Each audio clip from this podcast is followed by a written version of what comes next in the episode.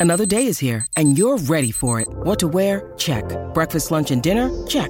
Planning for what's next and how to save for it? That's where Bank of America can help. For your financial to-dos, Bank of America has experts ready to help get you closer to your goals. Get started at one of our local financial centers or 24-7 in our mobile banking app. Find a location near you at bankofamerica.com slash talk to us. What would you like the power to do? Mobile banking requires downloading the app and is only available for select devices. Message and data rates may apply. Bank of America and a member FDIC. Listening to Breakfast with the Kiwis. Kickstart your day of racing. Have breakfast with the Kiwis. Head to loveracing.nz. Welcome back to Breakfast with the Kiwis. Willem van Denderen and Butch Castles with you. And joining us is a man who needs no introduction, New Zealand's favourite race caller, George Simon. George, welcome back to the program.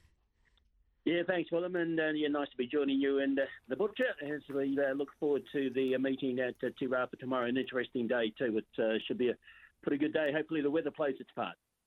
Yeah, George, it's going to be a weather watch. Of course, we've had rain pretty much uh, off and on during the week. We got rain, as you know. Gee, it must have been going back to last Saturday here at Te Rapa. Must have been awfully difficult during the J Swap sprint. You were flat seeing them at one stage. I had to uh, rely on my innate ability to tell lies, Andrew, and always sound as if I know what I'm talking about. I couldn't see them. I could not see them at one stage. I even turned around and looked at the uh, television and, and the box in the commentary box, and uh, yeah, I couldn't see anything on that as well. So it was. Um, had a couple of those recently. Uh, last Friday at Tauranga as well, we had a similar situation. So yeah, the weather, you wouldn't think it was summer, that's for sure, uh, at this stage. But um, hopefully it can uh, improve, and we look forward to uh, a great day yesterday, of course, or tomorrow, of course. But um, yesterday, the news just so tragic, Butcher, and uh, obviously, like the rest of New Zealand racing and the community in general, uh, we extend our deepest condolences to the uh, family of, of Megan Taylor. That is just so, so sad. and everyone's entitled to come home after a day at work. Um, she didn't. Uh, so, yeah, it's just, you know, my, my thoughts and uh, prayers are with uh, her family and friends. Just so, so tragic. Absolutely, absolute uh, terrible uh, circumstances, and and uh, so so soon on the back of uh, Taiki Yanagita as well. It's um, it's a really difficult time for everyone involved, and particularly those in that close knit community in the South Island that are uh, were Megan's workmates and friends, and uh, so very very tragic. Uh, race two tomorrow, George uh, Nationwide Livestock Mile, and there's a short price favourite here, White Noise. He's uh, put together a good record, very competitive uh, in Melbourne in a couple of races, and if the real White Noise turned up, be awfully hard to beat. Yeah, this is a good field too. We see uh, the former Derby winner Asterix come uh, back after a long layoff as well. We've got uh, horses like Field of Gold on Sierra in the race as well, and Paisley Park. But yeah, I think the, the money is well placed here with White Noise. As you say, he was uh, very good in a small, a brief campaign over the uh, Melbourne Spring Carnival and that's great form recommendation for a race like this. He'll be very competitive over the uh, 1600 metres, and uh, obviously the money is on as well. So Kelsey Hannon teaming up once again with Andrew Forsman. They've got a, an enviable strike rate when they do combine, and I think uh, White Noise looks the obvious one. But I'll be paying uh, some close watch to Asterix in particular to see how the uh, Derby winner comes back in his first run uh, since winning the Derby. Back, trailed up, trailed up pretty well last time too. So uh, look, he'll be better as he gets out over ground, but uh, class might take him somewhere there on uh, Saturday. Lodge Commercial Stayers, race number five. Uh, George thought this was a pretty uh, open race, and uh, maybe Hula Beat on the strength of its last couple be pretty competitive again. I've been taken, Butcher, by the, the, last two winning performances of number 12, Poser, the mare by Ocean Park. She's trained by a young trainer in Curtis Pert Tab. He's a good horseman and uh, Tegan Newman takes the ride once again aboard Poser. Just the way she has won her last couple, uh, it's been pretty impressive. I know this is a step up in grade for her today, tomorrow, but I think the 2200 metres will be right up her alley. And in what is uh, another very even field, I, I wouldn't be surprised if Poser can make it three in a row. It's hard to do, especially when they're going through the grades, but yeah, just been taken by the way that uh, she's attacked the line in her last two wins, and maybe she could go three in a row tomorrow. Mm. Feature the Lawnmaster eulogy. You didn't uh, weren't going to be calling the Lawnmaster eulogy on a card like this, but circumstances conspired to uh, this race needing to be transferred out of last Saturday. Obvious uh, place to move it to the north where the majority of the horses were in the race from. And gee, it's a competitive race. I really struggled to do the form here. I didn't know which uh, way to go. So many last start winners, so many uh, fillies with plenty of upside, and uh, a really competitive race. Yeah, that sums it up beautifully, Butcher. It's um, yeah, it's going to be a very interesting race, the Lawnmaster Eulogy Stakes. Uh, you, you, look at the highest rated filly in the race, which is number one, Soph Mays. Uh, she she's won them in, in uh, earlier on in her career. The filly by Darren, she's going to be pretty competitive.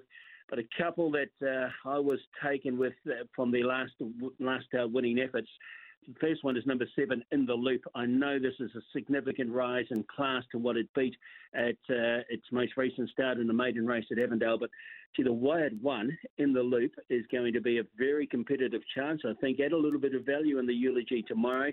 Uh, the other one that's impressed me was uh, the one that had just the one start and one the other day at Hawke's Bay, number 10, Sealed with a Kiss. She's beautifully bred by Tarzino out of the good former good race mare and Postman's daughter. I thought she had a lot of upside uh, on the strength of that debut win last time out, and significantly will be ridden by uh, Opie Bosson. Uh, good to have Opie back in the saddle. And yeah, I thought Sealed with a Kiss is not the worst chance in the race.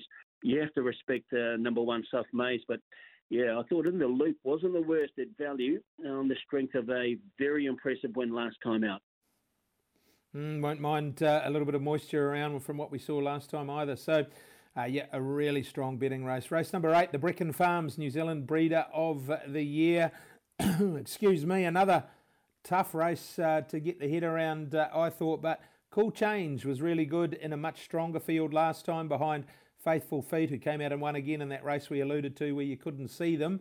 And if Cool Change replicated that performance, uh, it'd be pretty hard to beat. I agree. I think it's it's the one they have to all have to beat here. Number five, Cool Change, nicely drawn too, should get an economical run uh, just off the speed. And Warren Kennedy certainly uh, making every post a winner since relocating here to New Zealand. I do like Cool Change. A couple more to, to throw into the mix for a little bit of value. I think Yellow Jersey's a horse that's on the improve. Recent form has been outstanding. Has a terrible barrier draw, but with scratchings, uh, scratchings will come in obviously with the balance coming out. Um, and all the others, I thought Tumeki Potage when it uh, counties two starts ago had a lot of merit. This is another very even betting race and, uh, and an even field as well. But yeah, I agree with you, Butcher. I thought five cool changes definitely, especially with the barrier draw, is going to be right in the mix here.